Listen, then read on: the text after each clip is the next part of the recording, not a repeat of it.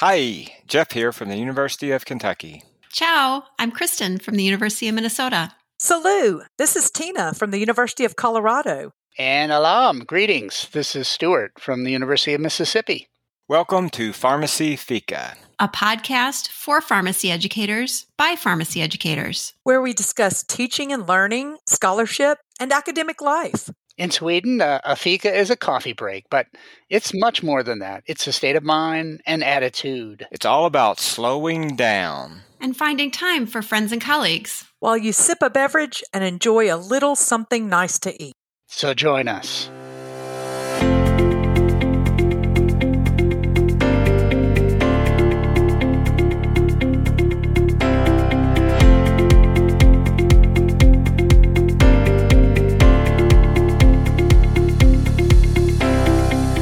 Well, good morning, everybody. Welcome back to the Fika. It's so good to see all of you. We have a special guest with us today.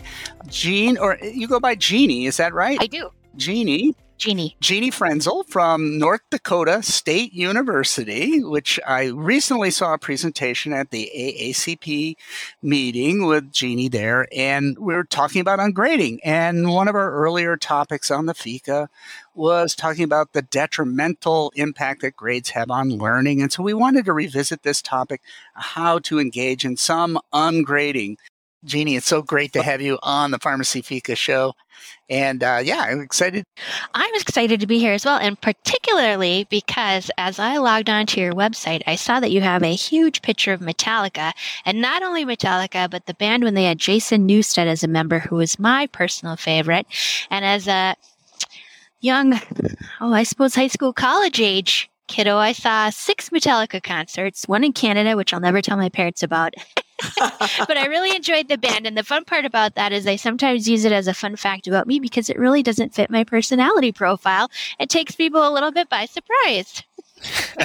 Absolutely. I'm actually shocked. And now your parents will know that you went to Canada. Oh, it's old history. We, of course, want to remind people that the Fika is not just about getting together and talking about some academic topic, but also to kind of reconnect with people. Make new friends, share a beverage, some snacks together. And that's an important part of this break together. So I do want to start out by talking a little bit about what beverage and snack we brought. And Jeannie, since you're our guest, why don't you share what you brought with us? I have a mug. It says it's uh, it says Chicken Mom on it, which was from one of my residents. Um, most recently, so we adopted six pandemic chickens as a project, family project. They're living their best life up in northern Minnesota on a gorgeous little farm with Grandma and Grandpa. Ooh, we try to visit them as often as we can. So I've got a chicken mug full of hot cinnamon tea. And I typically don't snack. So I had my seven-year-old pick out a snack for me this morning. And he chose for me a chocolate-dipped granola bar. So I'm looking forward to that later. Ooh, a little bit risky asking him to, to pick for you. You know, could have gotten gummy worms. Yeah. He started with mini Oreos, so we did negotiate a little bit. How about you, Tina? Um, it's only eight o'clock in the morning in Colorado, so I wasn't quite ready for a snack. And I thought, what would Jeff Kane do? He'd get a delicious, cold, fresh Colorado water. So I'm starting with that today. Yeah. And you, Jeff, are you starting with water as well? Surprisingly, yes. And, I, and Kristen has water too, so. Yeah. Well, I did I did have like two large mugs of coffee this morning, so I feel like I'm I'm reaching my caffeine limit already, so. Choosing to go with some water. Uh, any snacks for anybody? Anybody got? Well, I didn't bring a snack because it's kind of early for me too, but I did bring a little relaxation. I have my Slinky with me today to just kind of settle down and enjoy the moment together. That's great. Oh, that's fantastic. Well, today, we wanted to talk and revisit the uh, the whole concept of grading and how to get away from grades as the primary way that we And I he- hesitate to even use the word evaluate or assess students because even that has a connotation of grading with it as well. So Jeannie has some experience doing this. I've been involved in a pass-fail course for the past few years, and I've been really thinking about how to get away from this as well. And I know each of us have thought deeply about how grades, you know, get in the way of learning a lot of the time. And so today we're just going to share some of those experiences. But I do want to start with you, Jeanne. Your presentation was fabulous at the at the A A C P meeting. I learned about the book Ungrading from you there, and I've been reading it since. And so what's your been your experience? What's been your journey on the ungrading journey?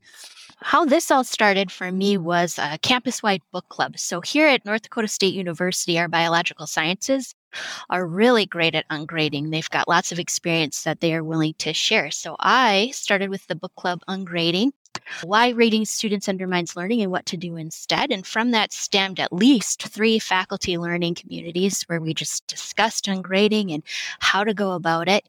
Um, I got lots of feedback from my colleagues, hallway conversations, what do you think about this, and so on. And I brainstormed literally for weeks. So here at North Dakota State University, I've been involved with our pharmacy practice laboratories or skills labs for the past eighteen years. I focus on institutional pharmacy. My practice is on hospital pharmacy and specifically compounding sterile preparations.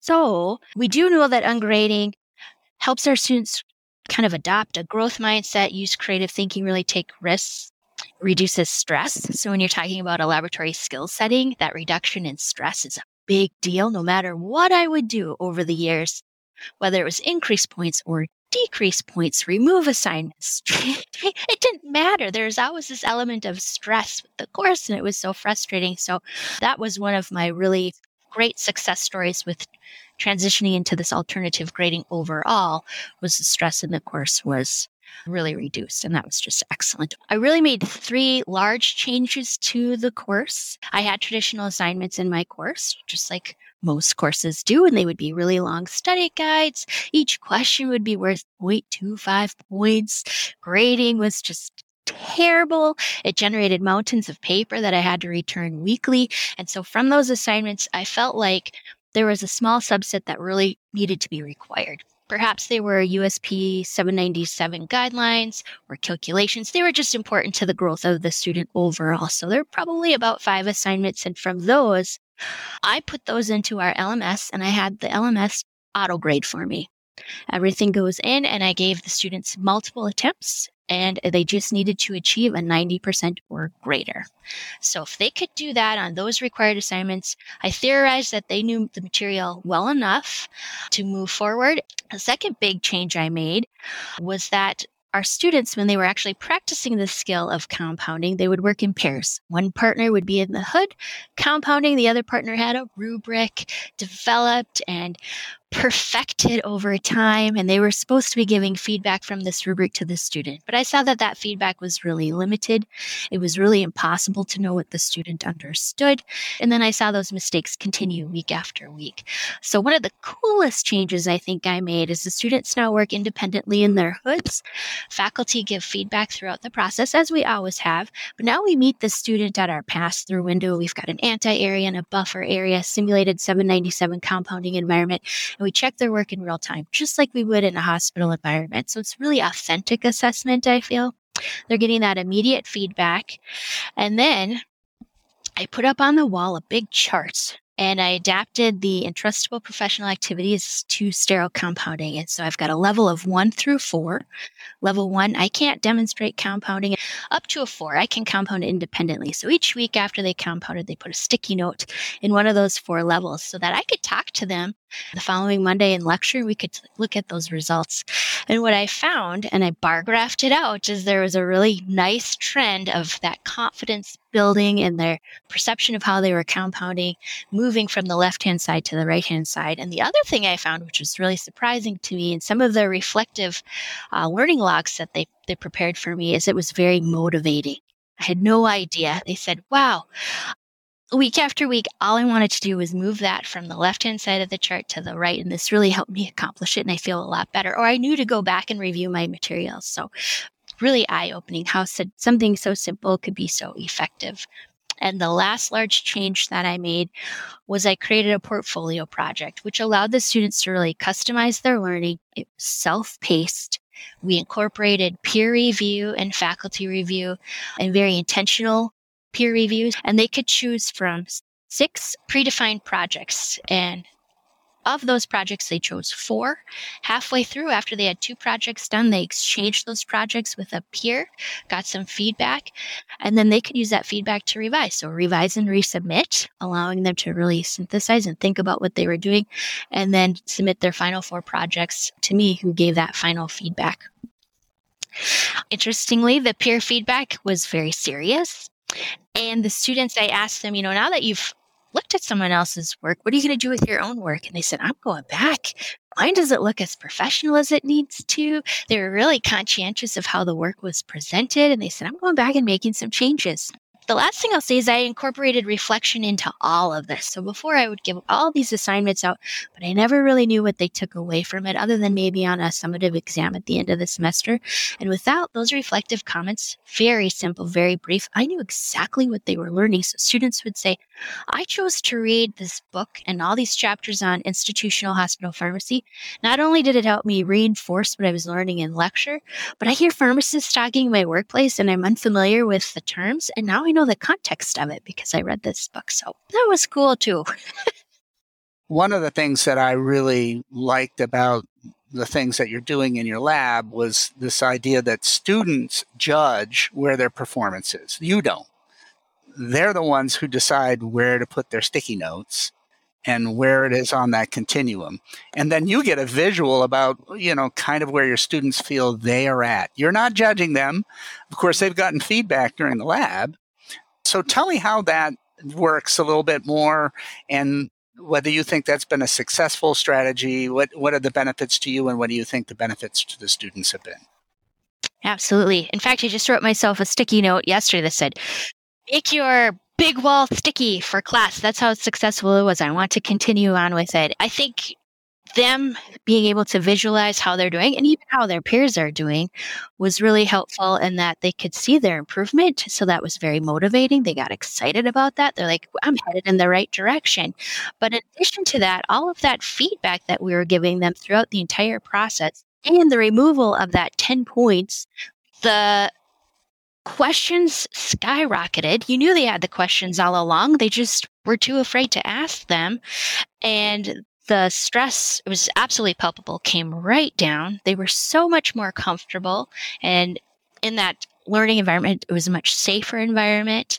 Um, and they felt, I felt like their skill development just really improved in a lot quicker fashion. So something as simple as sticky notes can be very effective. Jeanne, one thing I heard you say is the magic word for me is always that M word, motivation. I've had some success, but only when I teach them how to, you know, invest in some skill building for them in assessing their own competency and assessing competency for others. And that was one question I had for you because it just sounds like you've made a world of change within your course. And I wondered how that related to what's going on in other aspects of the curriculum. Either, you know, reinforcing what you're teaching them and they're able to apply that in other classes, even if they're not ungrading, or it's it's a struggle now because you've tapped into something that is really motivating them and that now they're looking at other courses going, but I'm not getting a chance to self-rate myself and to set my goals for improvement. Why am I not? Any comment on that?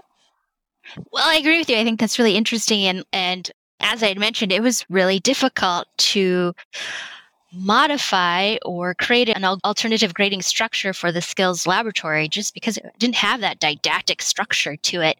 So maybe that's one of the reasons. It's just a completely different type of course. And the way I've been able to modify it just makes sense to the students. Like, I know that this is a safe learning space. I should be able to make mistakes. That's a big comment that resonated throughout all of the reflections. Like, wow, I really felt like it was okay to make mistakes and I wasn't penalized for it. Boy, that's a major goal that I've always had. You shouldn't feel penalized. This is where you need to practice that.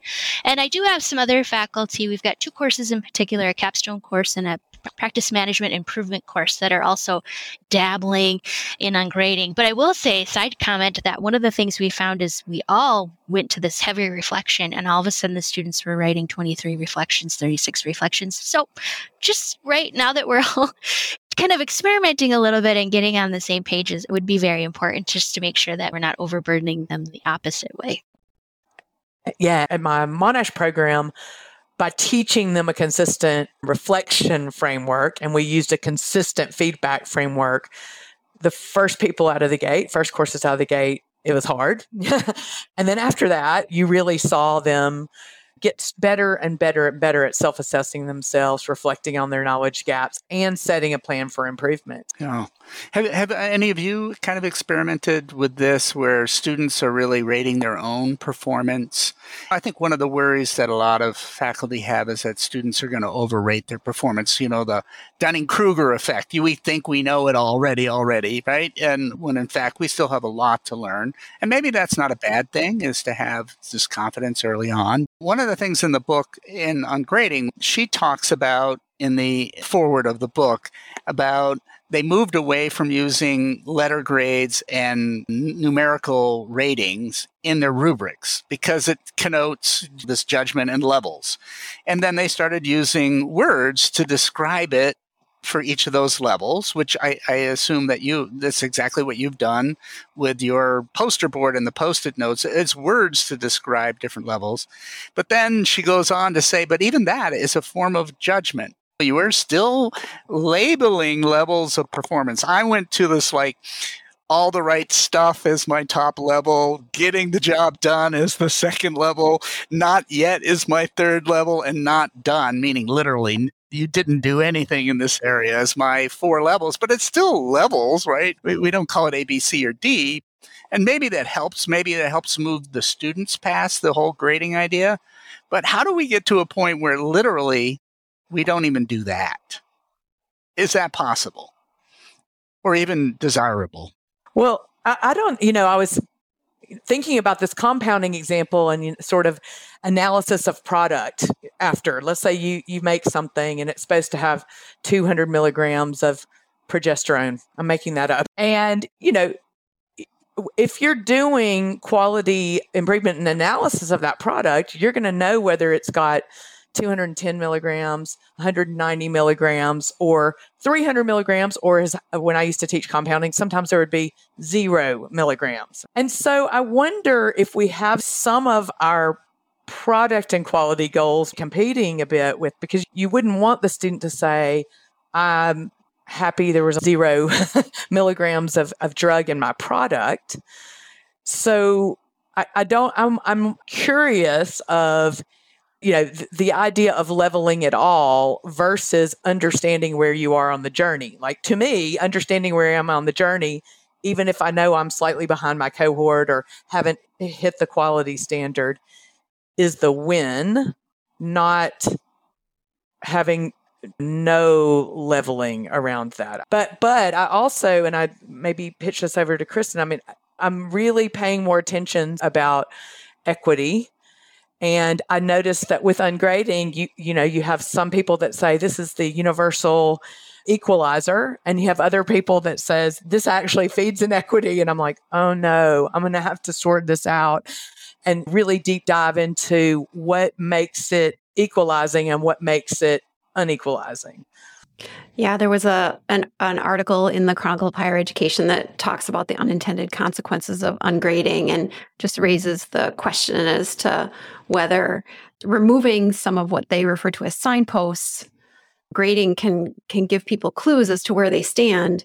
But by removing that, you, do you leave some students more than others floundering a bit and kind of wondering, and and if left to their own devices, trying to trying to guess, and maybe they don't guess so well, and and it, it could disadvantage some students. So it, it's just an interesting kind of counterpoint to the whole conversation. I mean, obviously, the devil's in the details, and all of these changes that we make are within a context. You know, Jeannie's talked about how lab might be a special environment. If we move this into another course or another institution even, there's all these contextual variables that may alter how we go about doing this work. And and in some cases, we may need to be more attentive to the equity that is or isn't present in, in the system. And that was a, a really interesting article. Thanks for sharing that, Kristen. One of the things I noticed in that is, and I forget who it was, that was countering that part about the signpost being removed and that disadvantaging some students. Okay, so what is it the students are using that signpost for? It doesn't have necessarily have to be a grade, but you need to provide that sign. Maybe you can do that in another way. So maybe that's how you provide the feedback. I'm sure you're going to link that in the show notes, Stuart. That's a it's a good little short read for everyone. Yeah. Yeah. I mean, I, one of the things that I like about the ungrading philosophy is is less about comparing students to each other and more about focusing on student learning and their progress over time. Now, how do you know that students are learning? You know, I mean, the attempt is to have it be less focused on some judgments and more focused on the student's sense of their learning and their motivation to learn. But I think you're right. I think students want to know, well, how am I doing? In, in your opinion, you're the teacher, you're the expert. How am I doing relative to some standard that you may have only in your head or you've written down? But I like to know that I'm making progress. And I think that's important. I think we all like to have feedback. Yeah, so that that's one of the things that I struggle with. Yeah, we all sort of, and I read this somewhere a long, long time ago, is that we all try to put ourselves in line in everything of, of life, of whether, how smart someone is, how athletic someone is, how well-spoken, how pretty, how whatever. We all try to form our lines and get in lines. It's just an innate kind of feel. And that's that social comparison that's so innate to all of us. We're trying to compare ourselves to the other people that are around us. And the detrimental effects of that we all know, which is we tend to compare ourselves to the people that are closest to us. So if I'm around a lot of other people who I perceive to be a lot brighter, I might be an, an intelligent genius. But if I think those other people are more genius than me, I feel small, even though in the large world of geniuses, I'm way up there. The same thing with beauty, with your finances, right? You know, you think you're poor compared to your neighbors, and therefore, even though you're one of the wealthiest people in the world, it's all about comparing yourself to those people that are close to you. But how do we get students and even ourselves away from that kind of social comparison so that they're comparing themselves to themselves? I, I think some of that, though, as Stuart's saying, he used a positive example. You could be really You could be number fifty, but fifty among geniuses is still pretty great. And number one among people who can't do the task is still not that great. But we have to teach them those skills, and they're coming to us. Some of them may be coming from very, you know, privileged backgrounds, great high schools that have put the time into this, and perhaps smaller college classes that really invested in them. And other people may be coming not with that background and only coming with that traditional, I have no idea how to evaluate myself. I'm used to the system telling me where I am in this group. So I love the, I love everything about ungrading as long as pharmacy is willing to invest the time in teaching them how to do that. Teaching you to self-evaluate yourself and develop an action plan towards getting where you want to be is probably second to learning to use an Excel spreadsheet, the most transferable skill you will ever learn in life, right? No matter what you do in your career, it's just, it's going to take some time and a lot of feedback to teach that. Mm-hmm. And so part of that is, I think, also the skill, not only evaluating yourself, but peer evaluation. Because I think we all need affirmation, because we're maybe trying to judge ourselves, but we're not sure. And so we seek some peer evaluation to affirm and to hear about ways that we could be better or things that other people are seeing. And I know, Jeanne, you've experimented, or you're using peer evaluation as part of your process to build those skills. And I'm curious how it's worked. Because I find students loathe to give each other feedback, or if they do, it's all positive. They they have a hard time being constructive with each other. But maybe your experience is different because it's a safer learning environment. I think we had a good experience. This was all new to the course. And so first attempt, I think it looked pretty good. And I gave them a rubric. So they had just two questions. Are the, the elements present that need to be there? Does it look okay? But then I had four really structured, pointed questions where I asked them, overall, what do you think they did well and maybe need some improvement? What are you going to go back to do in your own work? I really felt like they did take it seriously. I thought the comments were excellent and thoughtful. I don't know if it's because it was a very directed type of feedback, or if they were hoping to get the same type of feedback from their peers. I feel like I got some comments like, I don't know if that was enough just to get some student feedback. I probably would have preferred to have some faculty feedback as well. So that's one area I'm thinking about maybe changing a little bit. Kind of going back to that equity conversation, one thing I found is that I did have to retain our performance-based assessment or skill rubric. You do need to know how to compound safely and aseptically before leaving the course. That's non-negotiable. And so that has points associated with the thirty-point rubric. So I just looked at my traditionally graded course and my alternatively graded course, and I found that their skill assessments were very comparable. The mean scores were very similar. But what I did see is that my lowest performers, that range went way up. So I do feel strongly that I was reaching my lower performers and they weren't getting lost in the mix. They were getting all of that really good feedback at the pass-through window. They knew exactly what was happening. They weren't missing out on the feedback in the previous iteration of the course where maybe their partner was supposed to give them some, but maybe they hadn't been partners before and they didn't feel comfortable with each other. So they really didn't talk to each other the entire time.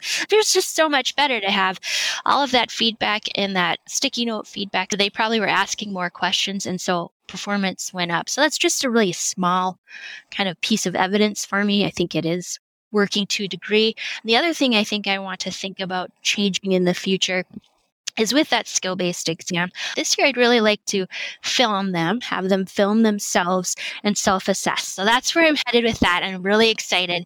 Have them self-assess. I will assess them. And so it'll be interesting to see the feedback they give themselves, compare it to mine. And then I haven't decided yet how I will reconcile the two to give them a final score, but something that I'm, I'm thinking about doing.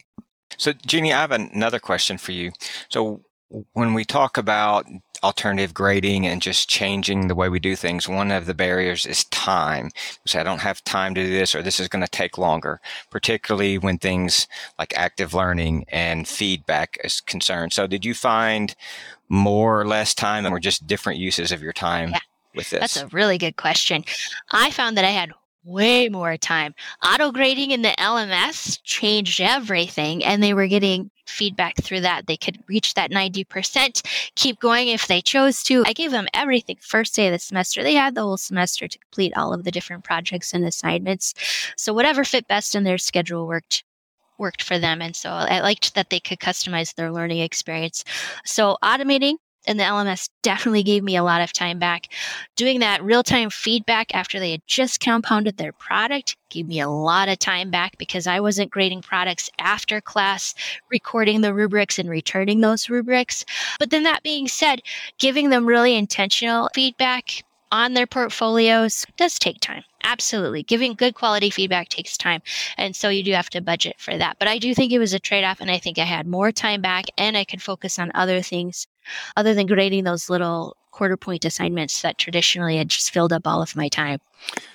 One of the things, if you're training health professionals or other disciplines where people are going to go out and do work in the world that others are going to depend on, there needs to be some level of accountability that your knowledge and skill is sufficient enough for you to go out in the world and do it. And one of the reasons why we have licensing examinations is, is to have some level of accountability. Of course, that's done by a third party. I do not construct that test, but I'm on your side to help you pass that. So in Jeanne's example, her course, you have to do an aseptic compounding at the end of this. I don't administer that. I know what the rubric is. I've seen it. We've all seen it. And my job is to get you prepared for that. But in the end, someone else is going to be judging your performance, not me. And we do this in, in our seminar course. I have each student assign a coach, and it's a faculty member, but the, their actual presentation is scored by somebody else. It's not scored by their coach. And so the final product is, quote, objectively someone who's never seen you perform before. And I don't know if that helps to ungrade this a bit. In other words, at least in the teaching part of it, My role is to help prepare you. It's not to judge you. And I don't know if that helps. I think it, I think it does, in that it is hard for students to understand what hat we're wearing when. And am, am I being a coach right now? Is this being formative? Or am I just filing things away in my brain that later I'm going to catch you on, you know, when I when it comes to the time for me to really be a judge? So I, I think it does help separate those hats that that people are wearing, and maybe does help students with stress and and help them to focus on the task, to say, okay, this is my coach right now. And and later, you know, later I'll worry, after I practiced this and done this, then I'll worry about uh, standing up in front of a judge. I mean, I think that's the way the way I looked at my PhD work, my graduate work. It was my dissertation chair was my coach. He wasn't ultimately my judge, because I had to defend that dissertation among a bunch of other people. So that has a lot of appeal to me. Yeah. And I'm wondering if we did more of our curriculum that way. In other words, I don't administer the tests. I don't create the tests.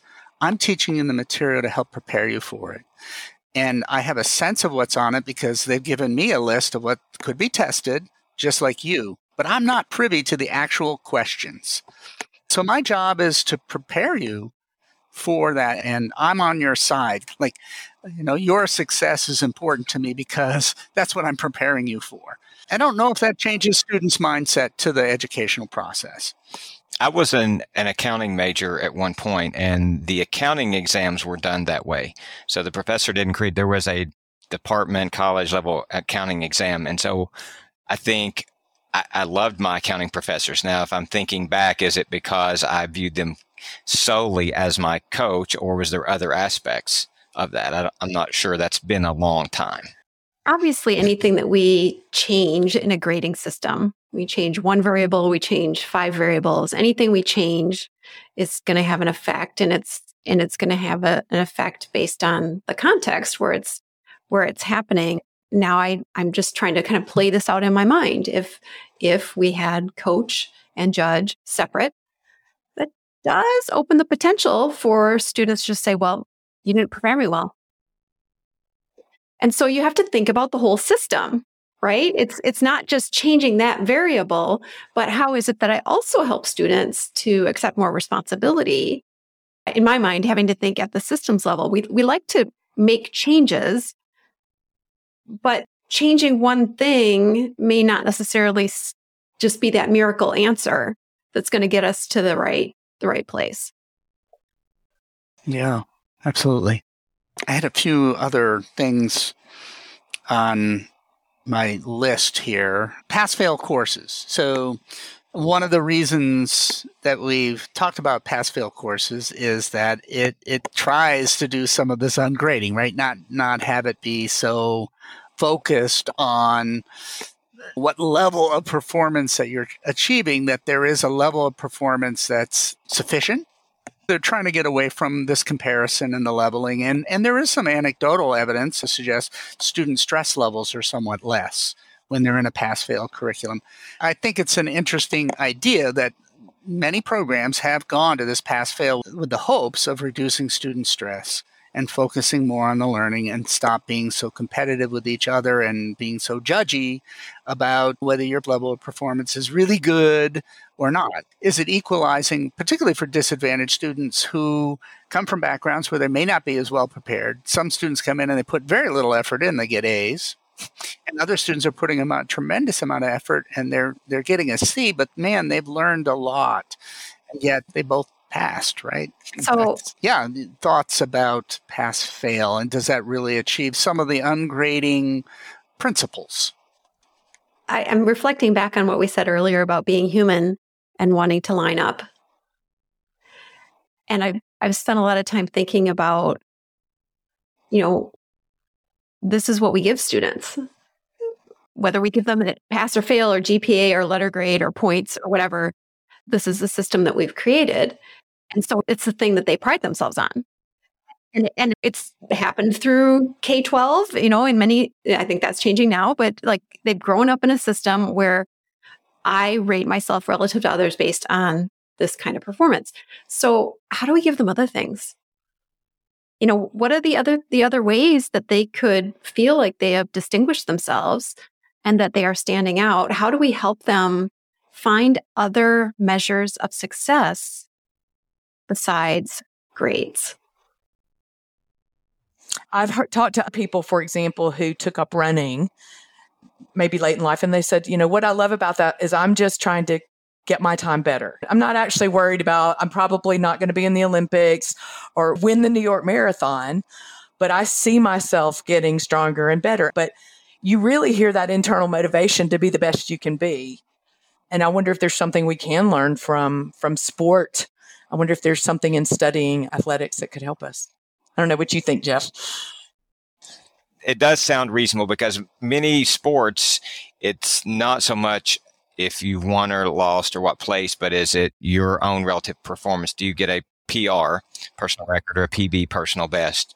Especially track and field, it's you're trying to get better all the time. And you may go into an event and get fifth place, but that be better than a first place because you performed better, maybe not so much against everybody else. They maybe performed their best too, but you did your best versus getting first place and not doing your best and because no one else did their best either. So it, it makes good sense. Now, how do you get that mindset across? That's a good yeah. question. I, I think it does go back to Kristen's earlier statement is like, you've got to acculturate it from a very early age that your personal best is what you're striving for. And we've got to have some signposting for it because athletes have signposts, right? They have a time. So how do we have a signpost that a student can look to and feel like my performance is getting better? I can, at least as objectively as I can, evaluate myself against some standards so that I know that I'm getting better. And I think that's one of the difficulties is that we don't have good signposts, I guess, in terms of measurement. So, well, I wanted to end by giving Jeanne one final opportunity to kind of summarize what your ungrading journey has meant for you. Well, I think it's more important to talk about what it's meant for the students, actually, because I feel like the skill development has just greatly improved their confidence. I do have evidence, right? I've got statistically significant gains in knowledge and confidence. Just really, I'm I'm passionate about this. I'm excited that I tried it. I'm looking forward to trying more of it. I think the students just benefit so greatly from it, to have that safe environment, to feel comfortable asking questions. And it's fun for me. It's fun, fun to see them want to learn and grow and read all those reflective comments. I should say one of one of my most favorite portfolio projects is the students had a chance to be creative. And so they could design a facility, show me that they knew what a compounding suite should look like. Most of them would find an iPad and narrate, and it had a great little visual as they were writing on that, and they could show me how to progress from the anteroom to the buffer room. But a part of that also was to create two tutorials of sterile compounding with common household products.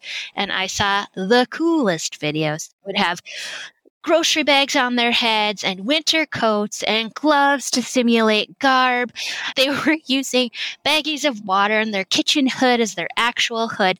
And just through that narration, I knew immediately that they knew what they were talking about and how to perform this skill versus when I was observing them with a rubric, I really had, they were going through step by step and meeting my criteria, but I didn't know that they had a deeper understanding of the learning material. So just extremely excited about the possibilities with alternative grading and how we can engage our students in a deeper form of learning. So it's great to see you all. Goodbye, everyone. And I hope to see you in a month on the Fika. Absolutely. Bye, guys. Thank you. Goodbye. Bye, guys.